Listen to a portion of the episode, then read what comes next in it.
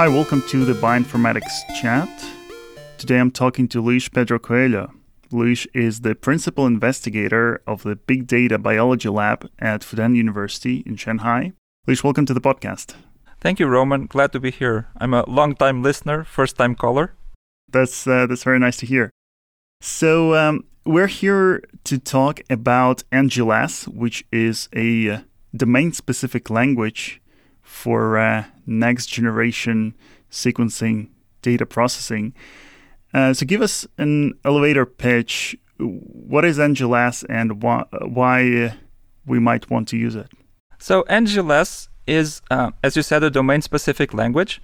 So this means it's not a complete programming language. So we're not trying to do the same as, say, R or Python. Uh, we are just focusing on the problem where you have some NGLS data um, and you want to run some pipeline over it. But as you're probably aware, there's a lot of variations within this process. And so we have a what's a programming language to specify this. And our research hypothesis was that if we had a language that was focused solely on this problem, we could have a better user experience in the end. And so when we can go over what we mean by user experience, but mostly we're focusing on making making things reproducible, making things easy for the user, um, giving them good error messages, and and we think that we can do this better in a controlled environment of a domain-specific language versus the the um, the uncontrolled environment, so to say, of of a language that's that can do anything, a general purpose one. What are some examples of the tasks of the analyses that uh, you typically use NGLess on? So right now we've been heavily focused on metagenomics. So, and this is whole genome sequence metagenomics, where there's either you have say, especially if you're working in an environment that's very well studied. For example, you have some human gut metagenome samples then a lot of what you can do is reference based. That is, there are references out there published by many people, uh, including some where I've been a part of, and you can you can start by pre-processing your data and then mapping it against these known references. And this this can mean many things, uh, and then summarizing the results in some way. So this would be the type of analysis that currently is very well supported. And using that analysis as, an example, uh, can you explain, like, we're using a domain-specific language, uh, and, and, specifically NGLess, like what benefits it can give uh, over the alternative workflows? So, one one thing we would like to do is give the user uh, good error messages. So, I think a lot of tools work very well, but they fail very badly. And by this I mean when they work, they work. Uh, but when there's a problem, when either the input data is is not exactly as they want, or when the the user makes a tiny mistake, you know, just misspells a command line option or misspells a path, then the tool will will not help the user solve that. It will provide it will provide a very hard to read error message. This is a very typical case. It will fail silently. It will output a result that's incomplete or wrong. And so there is where I think we can do much better. Uh, so, for example, we do a lot of checking uh, even before we start the pipeline. So, let's say the pipeline has five steps conceptually, and step number five is going to fail because step number five requires that some resource be available. So, in a typical general purpose programming language, the system would have to run steps one through four, and then at step five, it would fail. Uh, in our system, we can we can check directly that that the prerequisites for step five are not there, and this can mean you know things as simple as step five writes the output to a directory, and the user has misspelled the name of the output directory, so he has they have specified a directory that does not exist. So by the time it reaches step five, the the program will fail. In a general purpose programming language, it's impossible to know that that this directory would not have been created in one of the earlier steps. Um, but in our system, we actually know that that's impossible.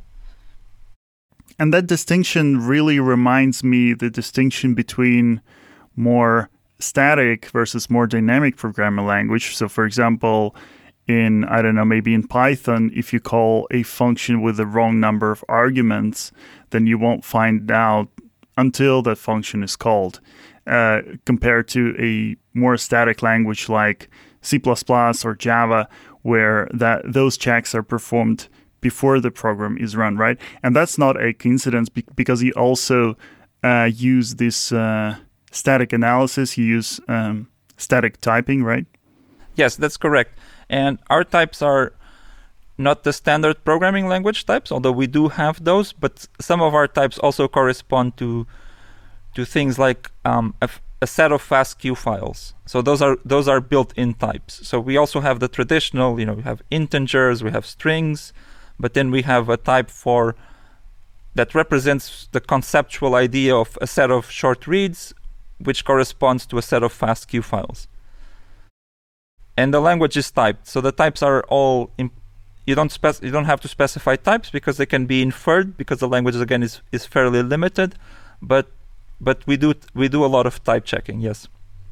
And what was there a specific time, uh, specific occasion where when you got frustrated with the existing tools, and how how did the decision uh, to create your own language um, was uh, made?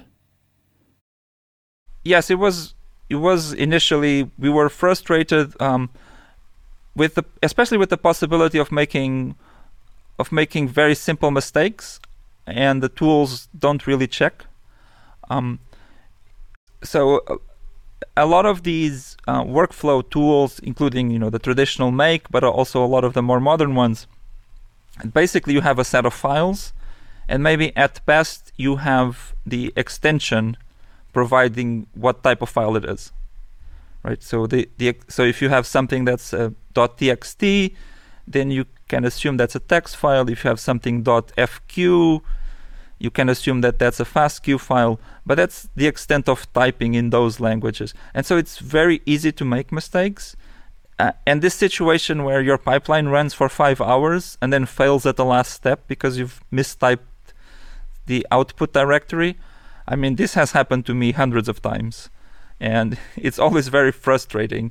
So at, at some point, you know, at some point this frustration uh, turned into okay the computer should have warned me about this and we should have better systems and and so then then this morphed into a set of discussions uh, with other people and eventually we converged on the idea of okay let, let's try to do something on a on a much more limited space and see if we if by limiting our domain area we can do better so let's take that example um, of doing metagenomic profiling. And uh, obviously, on the podcast, it's hard to give a code listing, but walk us on, on the high level, walk us through the uh, steps that we would have to make in NGLess in this programming language to perform that analysis, and how, how would that roughly look like in this programming language?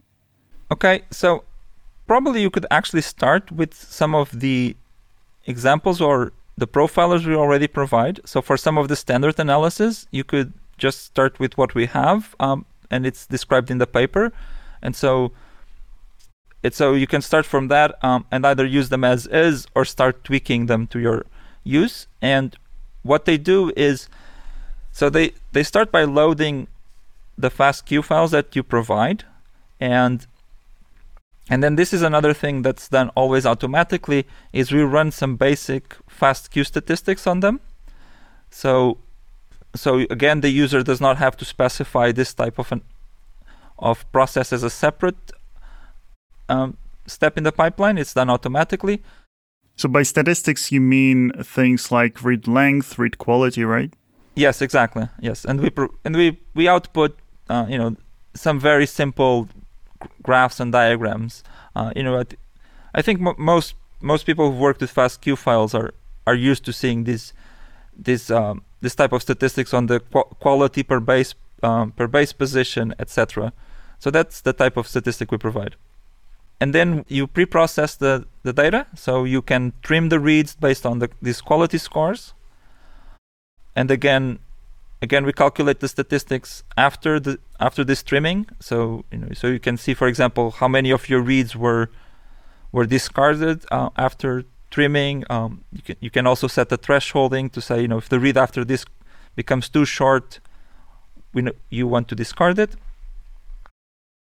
Um, then you, you can do things. For example, if you're working with, say, samples from from a human-associated microbiome, uh, we often want to throw away any human-related reads, so we can start by mapping them to the to the human genome with BWA, for example. Right. So let's let's maybe walk through that part. So how does that look like in your programming language? Do you have to specify the whole command to BWA, or uh, or is it just a function call? It's just a function call. If you do not want to specify anything um, in term, so if or if you want to accept all of the default parameters, it, there's a function call called map, map. It takes two arguments. It take, the first argument is this this set of reads that you want to map, and the second argument is what you want to map against.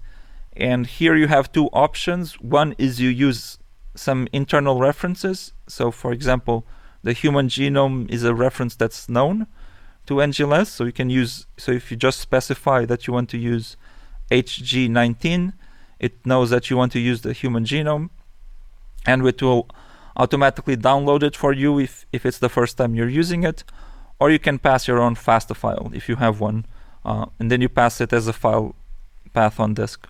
And what if uh, I want to provide some extra arguments to the BWA or even use a different aligner? So if you have some other uh, arguments that you can specify, and including you, there's a, a shortcut where you can then specify directly arguments that will so you just specify a set of strings, and they will translate directly to a um, to command line arguments that are passed to BWA. So we do we do have a couple of other aligners. So min- Minimap 2 is also built in. Um, to to use a yet another aligner, you would have to then extend NGLess. I mean, so internally the way this works is an aligner kind of like a in an object oriented system. So you have this aligner interface where where an aligner has to to know how to create its index and how to transform FASTQ reads into SAM files. But as long as you can provide this interface, then you could extend it to other aligners. So conceptually, it's not so hard. It's not so hard, but the ones that are built in are BWA and Minimap 2. Mm-hmm.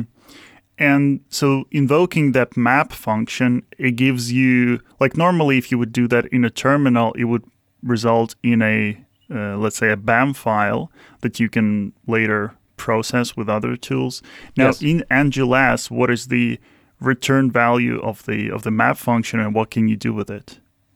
So the return value is conceptually it's a BAM file.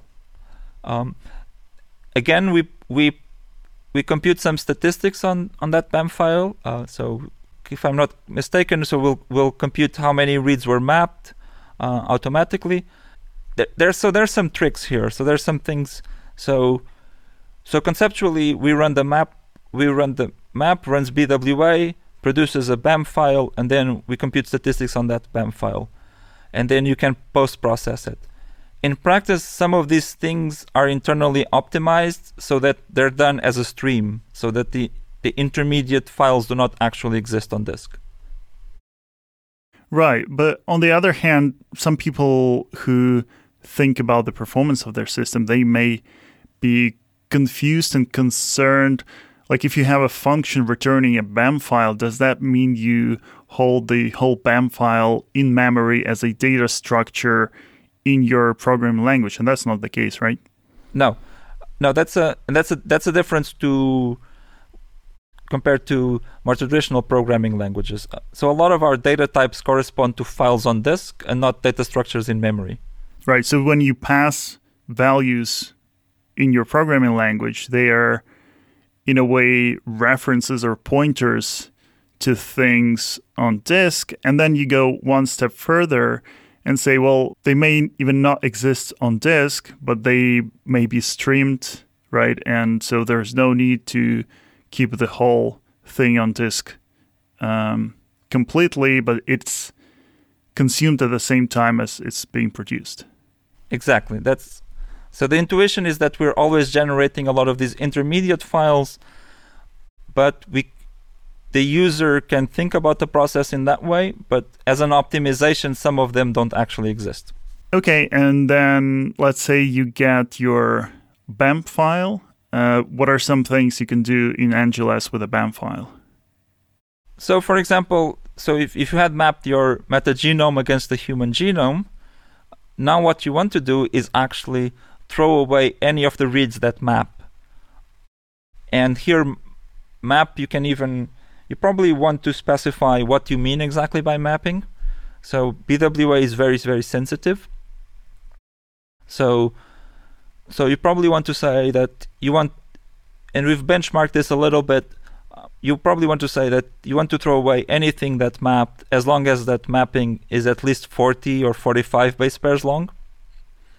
Uh, because the very short map, the very short uh, hits to the genome, they're, they can you get a lot of false positives there, but you can say, okay, anything that's 40 base pairs or longer that map to the human genome, I want to discard, and then I want to convert this BAM file back to a FASTQ file.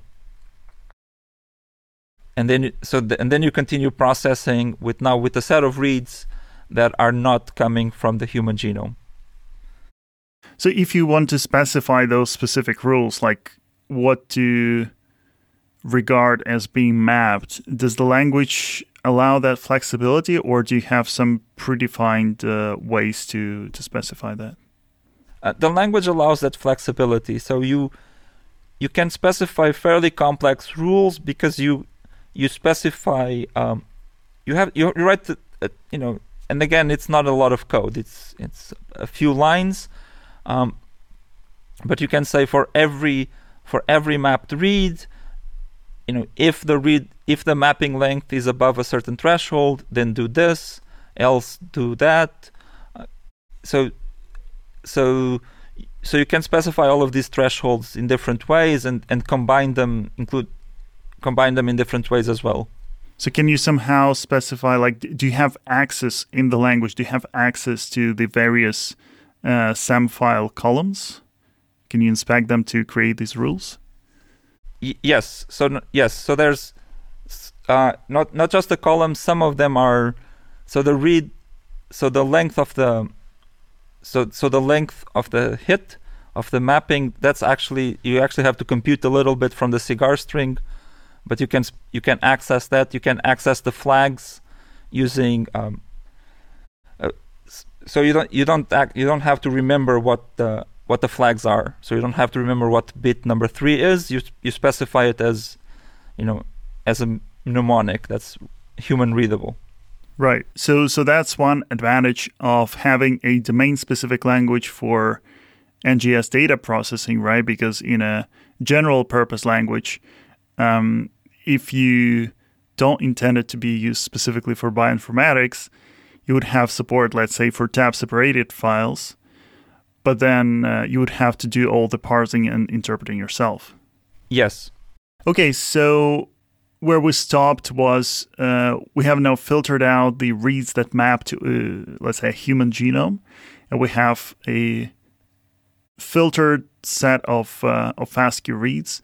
Now, in your um, metagenomics profiling workflow, what what do you do next? So next, you can, for example, get a taxonomic profile. And so here we have, you can use uh, tools like mOTUs or MetaPhlAn. And, and so those, those are also available. Or you can map these reads to a gene catalog. Uh, so we also have some of those are again known references known references in and so when I say known references, so they are not bundled with NGLess, but NGLess knows where to download them. So so the first time they're used, they they get downloaded and cached on the on the user's uh, computer, and then and then they're reused so that the user doesn't have to specify you know you don't have to specify urls you just specify this mnemonic uh, so if you specify for for example for the human gut sample you would specify igc which is the integrated uh, gene catalog and NGLess would download it uh, both the catalog itself which means you know basically a big fasta file but also some annotation files so that later you can you can map the reads to the catalog post process the BAM file uh, as before where you say okay this is what we consider to be a good hit versus versus not. And and later also summarize these results so for example you might say i i want to look not at the individual genes but to get a profile of how many genes mapped into each individual um, orthologous group uh, of some sort or in each individual Go term, uh, and so that you get a summary at the more functional level. So we so you can get both taxonomic profiles through mOTUs MetaPhlAn type of tools, or more functional profiles by mapping to a gene catalog. Pretty cool. And so it sounds like you have a very decent support for metagenomics because that's the field you yourself work in.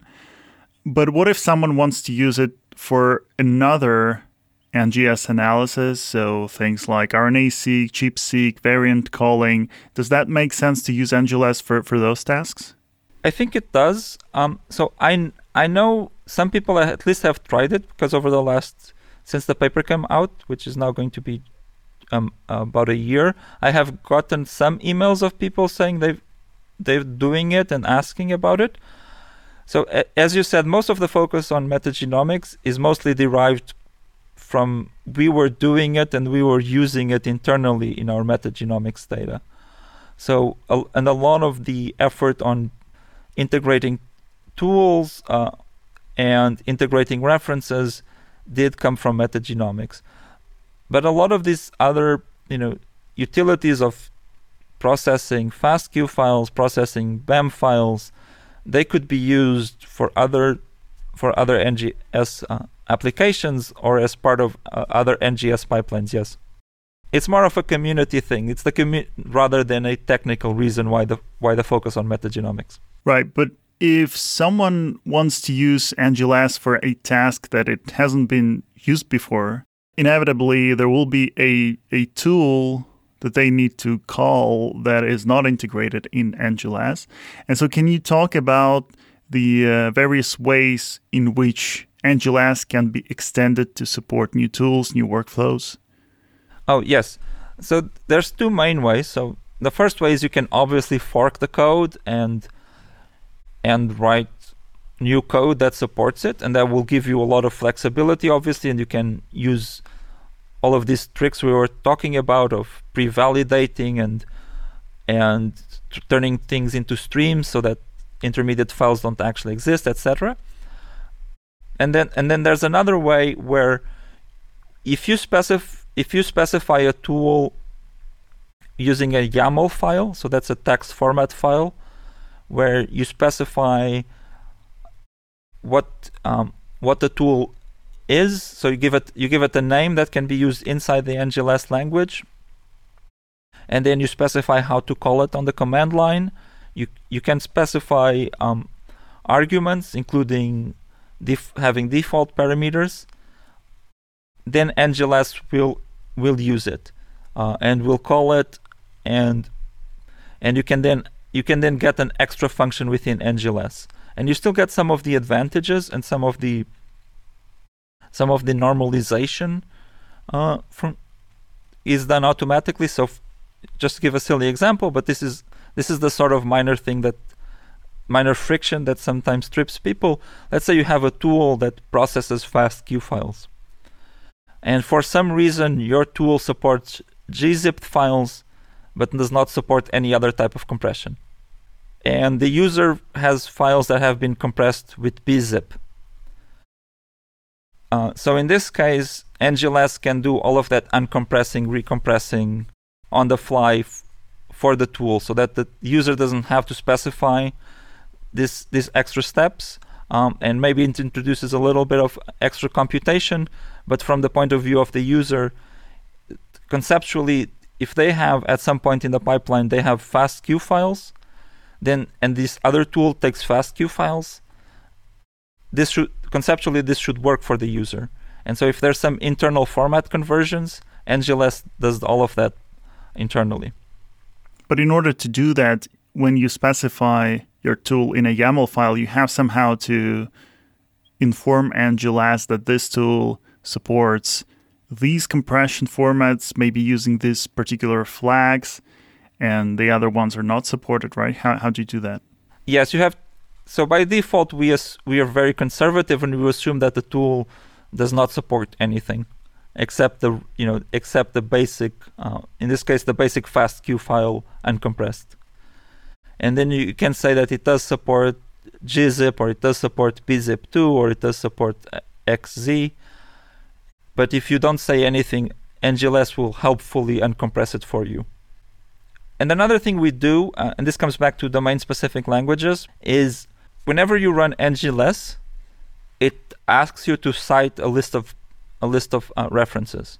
And so this includes, uh, obviously, we want people to cite our own paper, but this also includes any other tools that that are used in the pipeline. Oh, that, that's very cool. So if you if you use BWA at any point, then it asks you to cite BWA. If you use um, MetaPhlAn, it asks you to cite MetaPhlAn, or if you use mOTUs, it asks you to cite mOTUs. And if you specify an, another tool as a YAML file, then you can also add a field saying, okay, if the user used this, please ask them to cite this paper or this preprint or you know there's it's uh, be- because I think this sometimes happens where tools get subsumed within larger pipelines and then the original author, author don't don't receive credit anymore.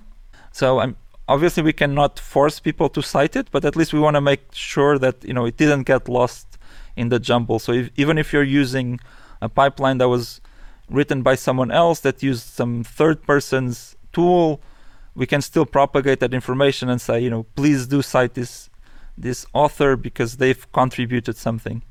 Yeah, that, that is very true. Yeah.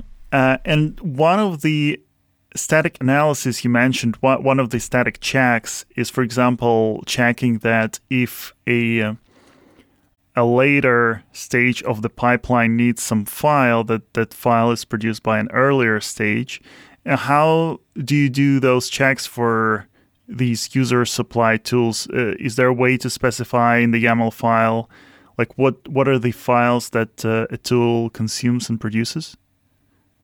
Uh, so there's two two things. So one one yes so the you can specify that this is an input file of some sort that needs to be present. Uh, or I think you can also specify, you don't specify output files um, per se. Uh, and the other thing is you can specify some code. You can just say run this script, and then you know it's a bash script that can you know internally do whatever other checks you wish. But you can so you can say if the user is using this tool, then before anything is run, please run this initialization slash checking script. And if that script outputs an error, then the process will stop there. Okay, but that's a dynamic check, right? But what about static checking? Can you be sh- uh, can you check those uh, invariants or those properties that uh, if a file is requested later, it, it is produced by an earlier tool?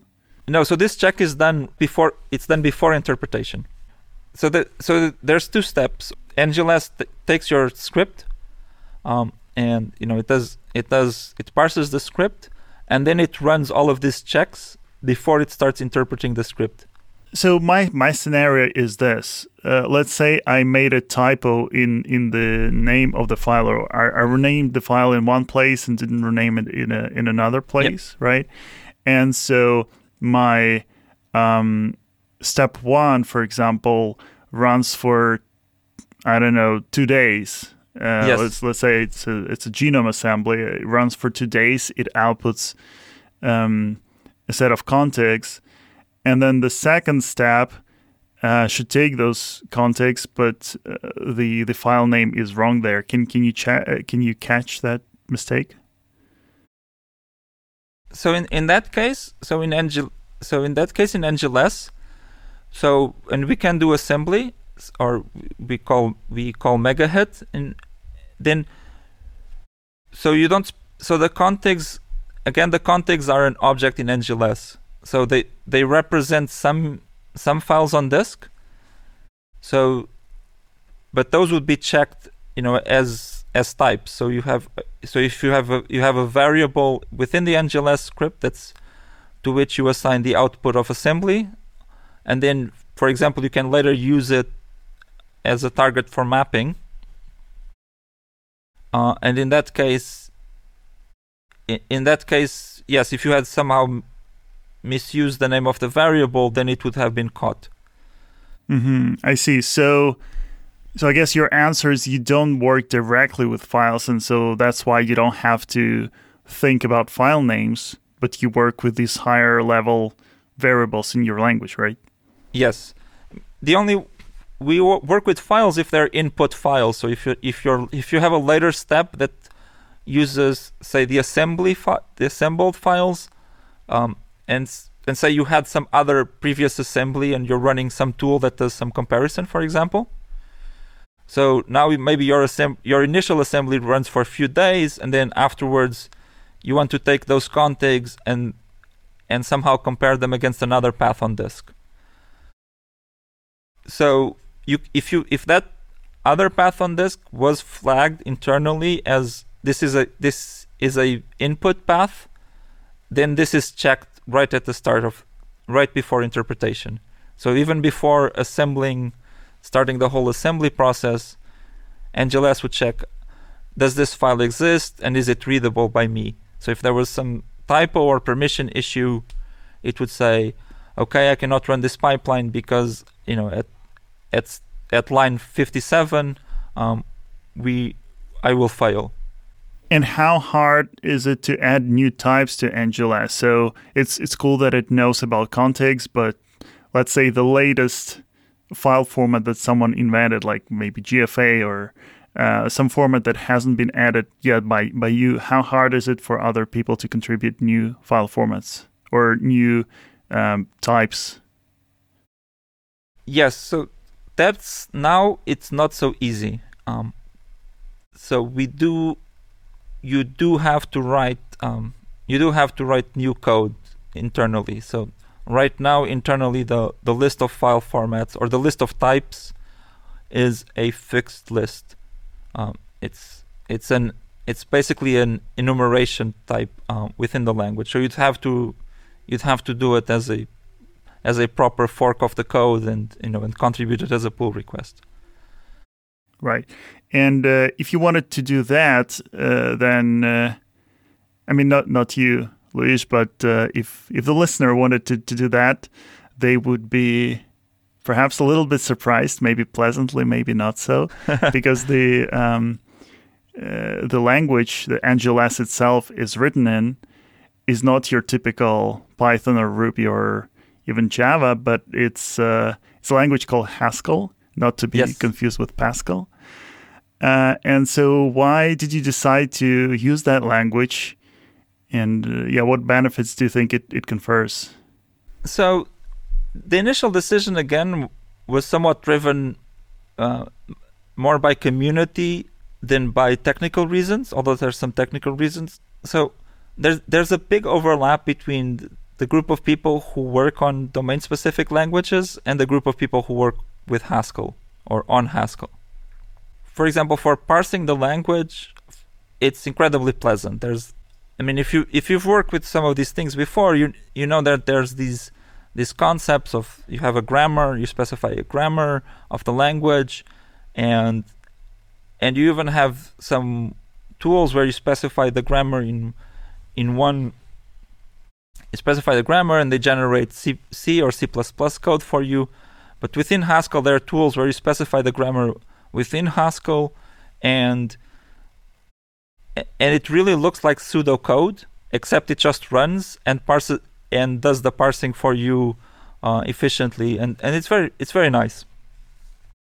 Uh, and then then having said that, there are other reasons why, for example, Python would not be appropriate. So, in particular, just just efficiency. Um, so some of some of these some of these um, operations where if you're say looping over a big BAM file and every and for every uh, line of the BAM file you're processing some in, you're processing some logic on it. If you implement this in Python, it's going to be slow. Uh, and so we wanted something where you have s- at least some compilation going on.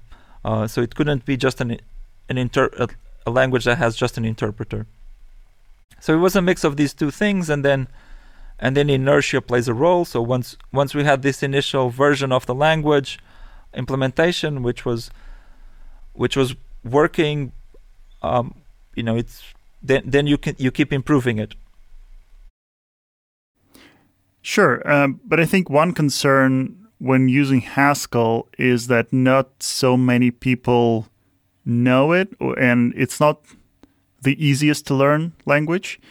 And so the concern is it makes harder for other people to review your code or to contribute to your code. Have you have you noticed anything like that? And how, how many contributions from outside uh, people do you get? Yes, that's that's definitely a concern. Um, so we have had maybe fewer contributions. We've had uh, we have had more contributions of things around the code. So including, and this is also why we have this facility where you can where you can specify extra functionality just using a YAML file as opposed to having to write Haskell. Uh, so I think core Haskell contributions have been maybe three three people have done it, uh, and then we've had some minor things here and there from from a larger group. But a lot of these a lot of these projects you have a long tail where you have a very s- small number of core contributors.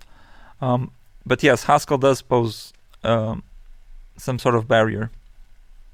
And then especially, you know, being API, you don't want to write all the code yourself. You want to take some PhD students or postdocs and make them write the code for you. So, how hard is it to find people to work on a Haskell code base? And do you typically find people who are already familiar with the language, or do you have to teach them? Um, so I've only been a PI for a short time, and, and actually now we've, we're in a bit of a weird situation as all, all of us because of the um, so you know we're all working from home, so it's been a bit different. Um, we so we haven't found that many people who know Haskell. We found some. Uh, sometimes there are people who who don't know, but know some other language in that family. So um, some standard ML has popped up a couple of times. For example, people say, "Oh, I, I don't know Haskell, but I know standard ML, and so I think I could learn it." Would you advise someone who is getting into bioinformatics? Uh, would you advise them to to learn Haskell? I would not advise them to learn Haskell if that's the only programming language they're going to learn. So I'd probably advise them to learn Python first. Um, uh, maybe, but but I would actually advise if you if you um, if you know programming and you've and you know Python and you know C and you know C++, um, so you've you've got your basic stuff down um, then maybe learning Haskell, even if you're not going to use it, I think it expands your thinking. If even even if you're then going to be writing it, not writing Haskell but writing Python, it does expand your thinking a little bit. So that I've noticed that the way I write Python has changed now that I also write Haskell. So you become more aware of concepts like: Is this pure? Um, can I separate I/O from from computation? And even even when I'm writing Python, I think more about those things now.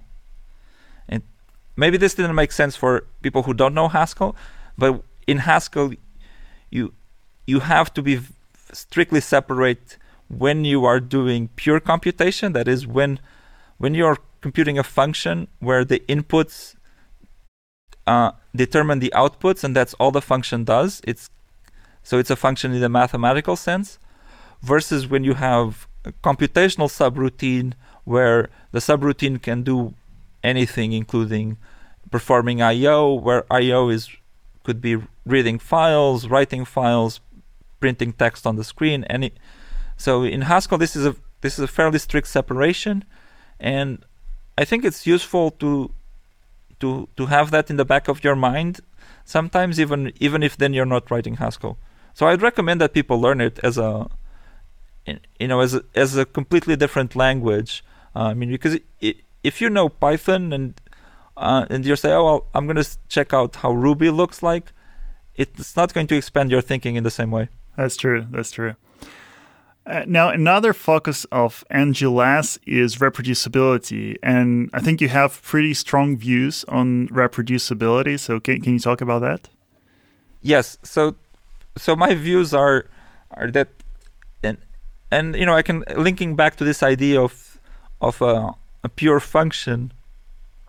So I think that that the outputs should depend only on the inputs and the code as much as possible. So the so I'm, I'm not sure we're 100% there yet, but our ultimate goal would be that if you have an NGLess script and a data set, then when you when you take those two together, that determines the output completely, so that there's no free variables left.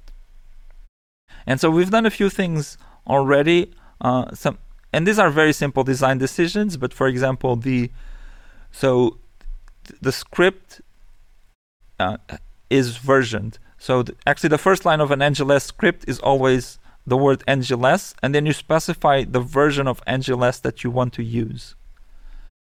And then if you use any other um, modules, so then you they're also versions. So you say I want to use this. So if you this reference version 1.0 or 1.1, and so this this means that if I if I have a script from you, for example, um, that script will will specify. Um, so because even NGLess has already changed a few times, some some of the internal behaviors have changed, but that script will specify which which behaviors it wants, and in at least one case, um, we even do things in a slightly wrong way to to to reproduce the to reproduce the behavior of an old version of NGLess.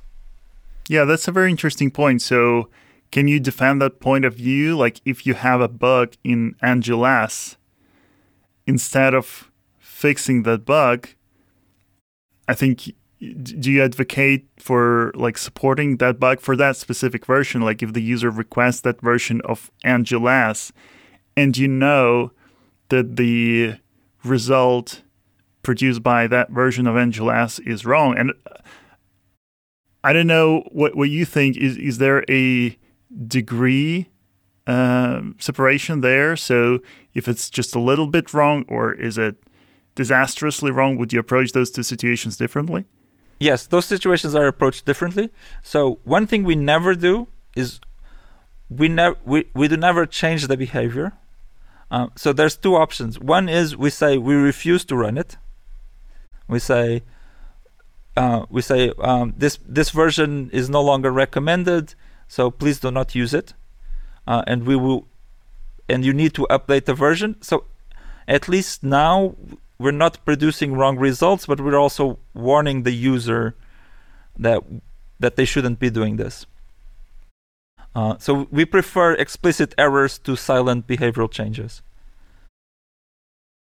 And the other the other case is where we we give a warning. We say this version is not recommended, but we're still going to give you the old results. And this was a bit of a judgment call because the it's it's a bug. It's a bona fide bug because the logic is wrong, but it's a it's a case that in our experience happens less than a million in one, and and so this is also why it took us so long to figure it out. Uh, so we were running it for for several years before we realized that there that there's this edge case that's handled wrong, and so the while it's not defensible that we should use the old behavior in practice, it's a rounding error.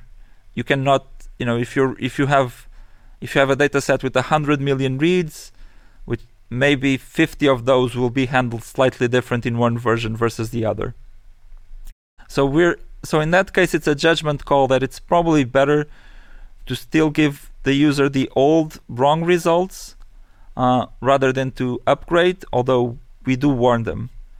And other cases what what the behavior is is the the newer versions of the interpreter refuse to run if you ask for an old version. And there are also a lot of changes that are different. So where for example where we've changed say the default value of some API. Uh, so these were there there were some API errors in the sense where we've we had one default and then we realized that the user almost always wants the other one and so in that case, th- this is a different type of bug because the, then they use we we realize that the it's the API that's that's wrong, and so in that case we can change the language and change the API, but still preserving the old behavior for for the previous users. Yeah, that makes sense. And then there are cases where the downstream tools that you're well, not downstream tools, but um, the tools you're invoking they may have some randomness inside them yes. so they're using some random seeds and hopefully they allow to set to pin those seeds to specific values. But usually people tolerate uh, slight changes. I mean it may be a bit annoying uh, or e- even maybe not. Maybe some people view this as a an additional check an additional sanity check. So if from run to run you have drastically different, you get drastically different results. That uh, tells you that something is wrong with your analysis. Um, so, can you make a case for the perfect byte for byte reproducibility compared to like rough reproducibility, where the results are mm, like mostly the same and result in the same statistics? Yes, I do think that we should try to aim for byte for byte reproducibility. So, in practice, I found that that most people are actually uncomfortable if the results shift a bit, uh, even if qualitatively it's it's the same. I think it's actually hard for users to. So if you have someone say that they've done their analysis and they've produced some some plot where they show you know some some biological result. And and then they they rerun their analysis and, and the biological results change but but the plot has changed in a way that that it's it's noticeable that it's no longer exactly the same thing. What i found that is that people end up then s- storing and saving all their intermediate files on disk so that this doesn't happen. Uh, and that people are a bit uncomfortable. For for example, say you submit a paper uh, today, and then the reviewers say, "Oh, this is good, but can you please just you know do this little tweak and show the data again in a slightly different way?" And people rerun their analysis, and now the plot looks different enough that you can s- that even though the message is the same, you can see that the results are not the same. I think in my experience, people are actually uncomfortable with this. Uh, so end users do become a little bit worried um, that this is the case. And I've also heard this argument that you know it's actually kind of a sanity check, um, and I think there's some validity to that. But it's also it it is a pretty you know it only catches the most egregious uh, of cases. So yes, so if so if your results depend on the random seed, then yes, this will be caught if you just run it with a different random seed. Um, but I would still prefer if that was done in a more controlled fashion, where you're saying, okay, I want to, I want to run this with different random seeds, then you explicitly do that rather than, rather than relying on, on it as a side effect of the fact that that our systems are not, you know, cannot achieve reproducibility. So I think there's a, so I think there's some practical advantages to reproduci- this perfect reproducibility where you can confidently tell users or including yourself as a user that it's fine to throw away all of the intermediate results because you know as long as you have the data you can get them again because in the results and the data are equivalent to each other just give just given more computation and i think that this argument that it provides a sanity check is actually uh, weaker than it seems. It only catches the most egregious of of you know of dependencies. Fair enough. Uh, you also brought an interesting topic of let's say plotting. Um, so I, i'm wondering how you approach that. Let's say i run my analysis then i want to generate some plots maybe in r uh, yes. or, or Python. So, would you advocate integrating that R code somehow with NGLess, uh, tracking its versions, or how would you approach this? So so far, and and what how we see it is, so we see this second uh, step as as a separate step. So we, so most of the analysis have these two steps where first you have this initial computation where you are still handling the raw reads and somehow computing some derived matrices. And and the second step where you're doing more data science type of work where you have some data matrices where typically you have samples in one dimension and some sort of features on the other dimension. And I think this requires different tools. I actually think that it would be great if there were more domain specific languages for uh, for this type of work rather than rather than uh, Python or R. I, or even if they're embedded within Python and R, if some, I think this it would be great if we had uh, more data science, more data science uh, domain-specific programming language. I think there's I think there's a space there for someone to do a cool thing, but it's not NGLess. It's a, it's something else. It's a data data science slash plotting domain-specific language. Fair enough, but one could argue that ggplot, for example, is an embedded domain-specific language for, for yes. plotting, or dplyr is an embedded domain-specific language for data manipulation. Yes, those those are those are those are good examples. Yes.